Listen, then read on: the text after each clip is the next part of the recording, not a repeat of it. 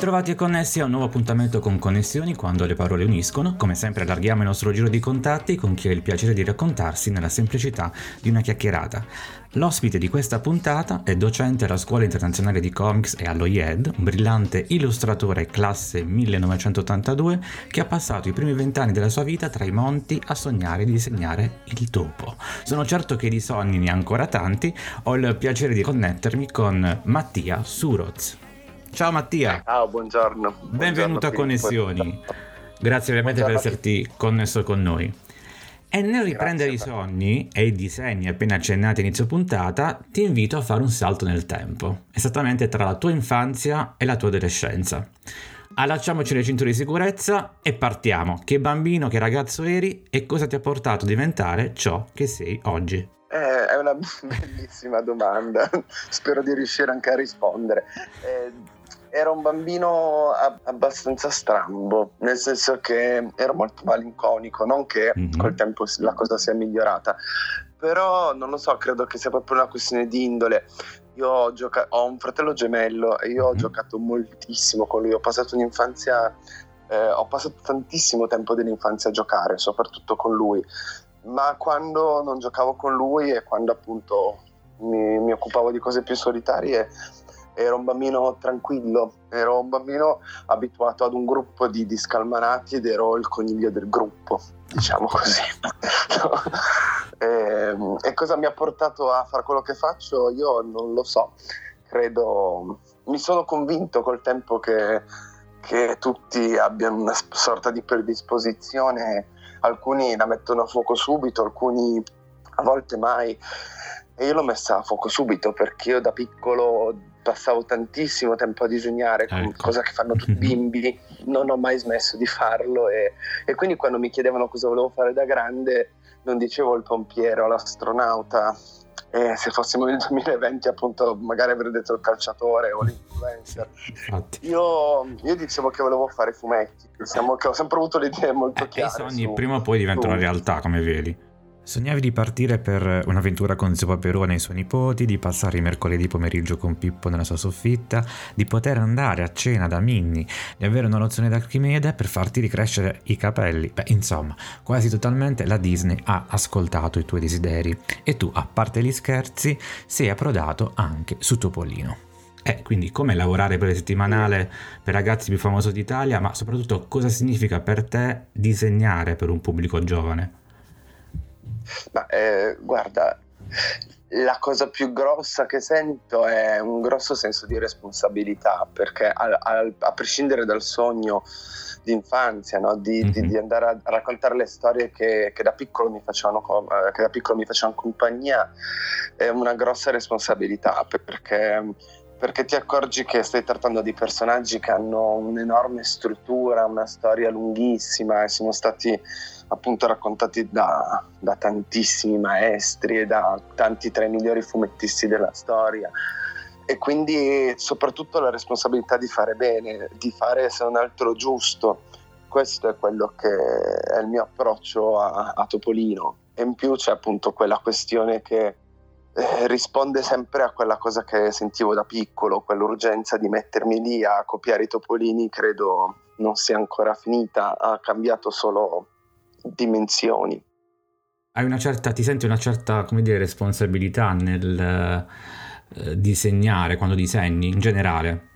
Non solo in generale sì, perché per me disegnare non è mai stato semplicemente disegnare. Mm. Tu mi hai appunto eh, presentato come illustratore e a me viene da dire che mi calza molto di più la parola fumettista, fumettista. Il termine fumettista è, è proprio la professione fumettista, perché io di lavoro, e anche forse se non, lavora, se non fosse un lavoro, credo che la mia strada sarebbe quella di raccontare storie, e que- tutti quelli che raccontano storie hanno delle responsabilità, perché le storie sono quelle che creano immaginari, sono quelle che tengono compagnia, sono quelle che a, a volte mi viene anche da esagerare, dico una storia può salvarti la vita o comunque cambiarla. A me è successo e, e quindi la responsabilità non è solo appunto legata al fatto di trattare dei personaggi così così celebri, diciamo, sì. no? Avere a che fare tutti i giorni con dei personaggi così, ma è, per qualunque storia ora abbia raccontato, ho sempre pensato che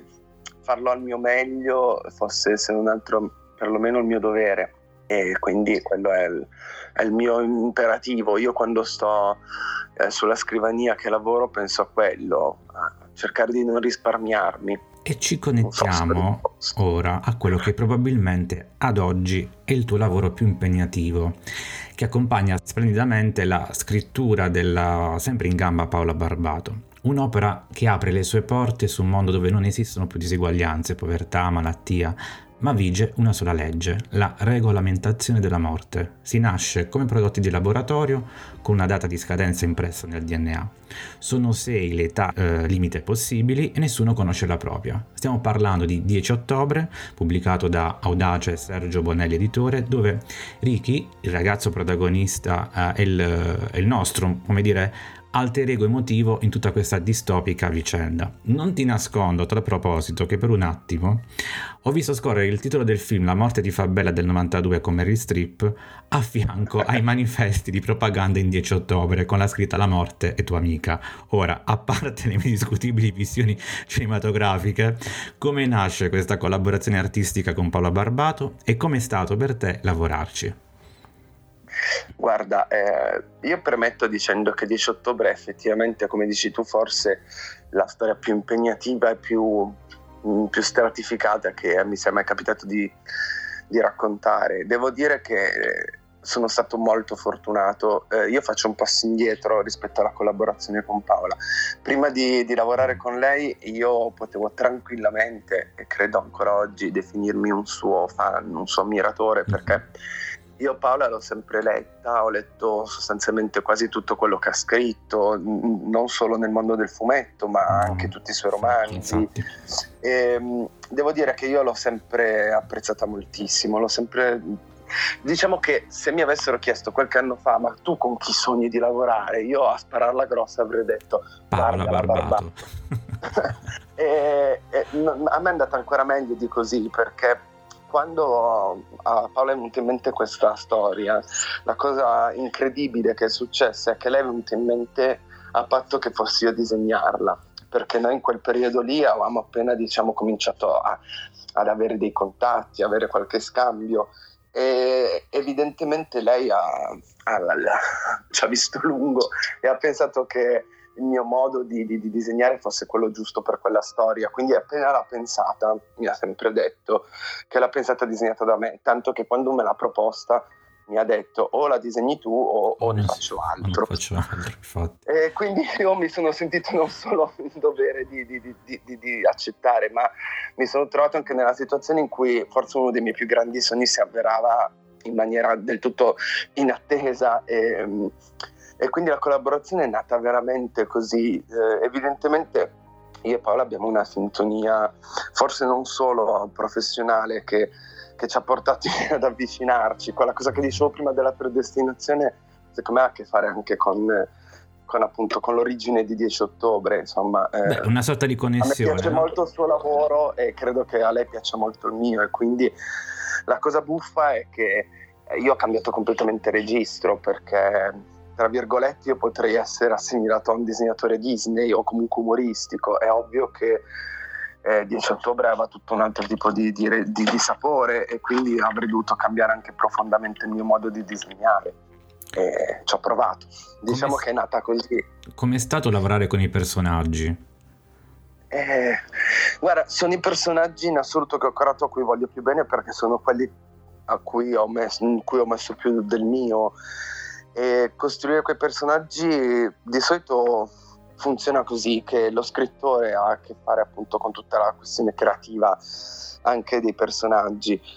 I personaggi di dieci ottobre invece li abbiamo creati veramente insieme, mm-hmm. e, e credo che succeda di rado, e, ed è stato bellissimo perché ne abbiamo parlato a, lunghi, a lungo di questi personaggi, non solo per definirne le caratteristiche fisiche, ma proprio per riportare nel, nella loro fisicità, nella loro postura, tutta la loro psicologia. E quindi sono dei personaggi a cui ne vogliamo bene proprio perché li abbiamo veramente eh, delineati dettaglio dopo dettaglio. E anche il lettore li sta amando, di questo sono, sono certo. Spero di perché... sì, sì, ho qualche riscontro già adesso che siamo appunto a metà della storia, ho visto che c'è già chi si sente più vicino a qualcuno, chi preferisce qualcuno, eh, insomma questo credo sia normale, in una storia c'è sempre la possibilità di empatizzare di più con un personaggio rispetto ad un altro. Diciamo che quelli di dieci ottobre in qualche misura credo che facciano breccia nel lettore un po' tutti, per motivi diversi però un po' sì, tutti. Sotto ogni punto di vista. Senza fare alcuno spoiler, in questa storia in quattro parti si delinea la perfetta, insomma, sintonia tra te e Paola Barbato. Siete riusciti a mettere su la potenza di una storia che toglie il fiato, la spontaneità del linguaggio corporeo dei personaggi è uno, secondo me, dei cardini di questa storia, che riesce a cogliere dettagli di sorprendente realtà. Insomma, emozioni devastanti, personaggi coinvolgenti, ambiente sociale accurato, copertine e volume perfetti. Insomma, che vogliamo di più, come direbbe la nostra Sofia Nazionale, a Catataville. Allora, Mattia, in questi... Grazie. In questi anni di storie disegnate, fiere, incontri, corsi, quali sono state per te ad oggi le tue migliori connessioni? Guarda, devo dire che io ho avuto molta fortuna perché mi è capitato molto spesso di riuscire a lavorare con persone che stimo. E Paola sicuramente la metterei sul podio, non solo appunto parlando di dieci ottobre, ma perché... Eh, davvero io spero di continuare a fare delle cose con lei e, e spesso noi ci confrontiamo, siamo diventati anche amici durante appunto la lavorazione del dieci ottobre e lo siamo tuttora. Piacerebbe appunto citare Andrea Freccero, che adesso mm-hmm. è anche il direttore artistico di Topolino, perché se devo riconoscere in qualcuno una figura che mi ha veramente aiutato tantissimo non solo ad entrare nel parco, diciamo, autori di Topolino, ma proprio a capire come approcciarmi a questo lavoro, oltre che appunto tecnicamente e praticamente aiutarmi proprio nella correzione delle pagine, nella supervisione delle cose, eh, lui veramente per me è una figura chiave professionalmente, eh, io gli sono molto debitore. E poi l'ultimo che aggiungo, anche se appunto qua si parla di qualcosa che ancora non è uscito, ma mi, mi sento di dirlo, io ho sempre voluto scrivere oltre che a disegnare e sono riuscito a scrivere e disegnare una storia che non è ancora uscita, verrà pubblicata penso l'anno prossimo, ed è nata grazie all'amicizia con, con Gipi, con Gianni esatto. Pacinotti, e quindi direi che mi sento di citare anche lui. Perché e allora non vediamo l'ora di leggerti, di, di, di guardare il tuo nuovo lavoro. Sì. Le connessioni più forti che ho avuto dal punto di vista professionale per ora. Poi io, e devo dirti che con chiunque abbia lavorato sono stato bene e, e, e ci sono dei buonissimi rapporti, e anche quello che abbiamo fatto insieme lo testimonia, tipo Maurizio col suono della mm-hmm. sirena o, o Marco Rincione con L'ultimo tramonto. Insomma, io sono stato molto fortunato finora con le collaborazioni, devo dire che...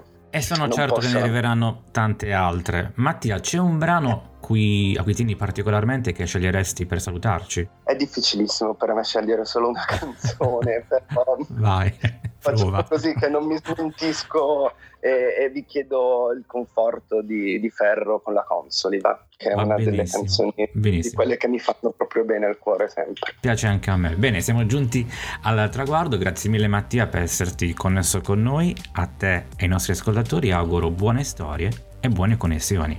Altrettanto, grazie. Ed era Mattia Surroz, ospite di Connessioni quando le parole uniscono. Vi ricordo il nostro sito ufficiale w w w punto filippogigante punto i t. Grazie per averci ascoltato, alla prossima Connessione. Se questa città non dorme, allora siamo in due.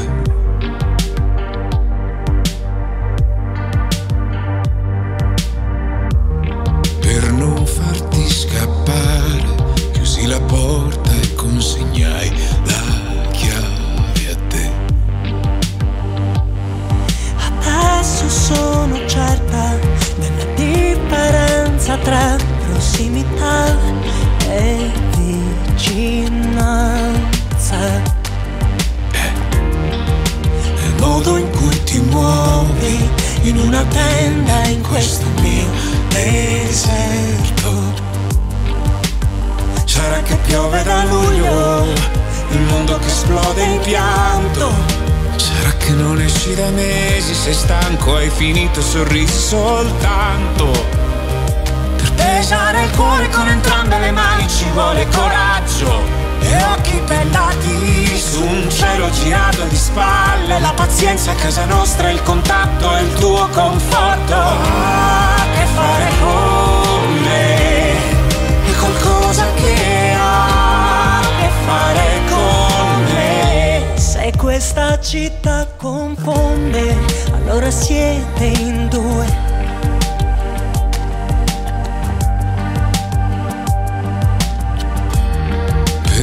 Farmi scappare, mi chiuse gli occhi e consegnò la chiave a te. Adesso sono certo della differenza tra distanza e lontananza. Sarà che piove da luglio, il mondo che esplode in pianto. Sarà che non esci da mesi, sei stanco, hai finito i sorrisi soltanto.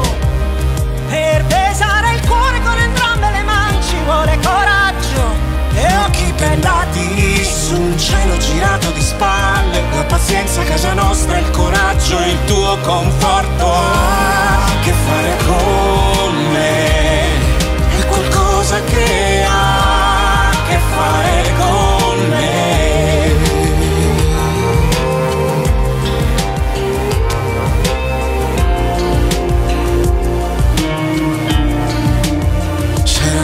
D'estate, oh, Dio che ci guarda dall'alto. Sarà che non esci da mesi, sei stanco, hai finito i respiri soltanto. Per pesare il cuore con entrambe le mani mi ci vuole un miraggio, quel conforto che ha a che fare con te, quel conforto che ha a che fare con te. Pesare il cuore con entrambe le mani ci vuole coraggio e tanto, tanto, troppo, troppo, troppo, troppo amore.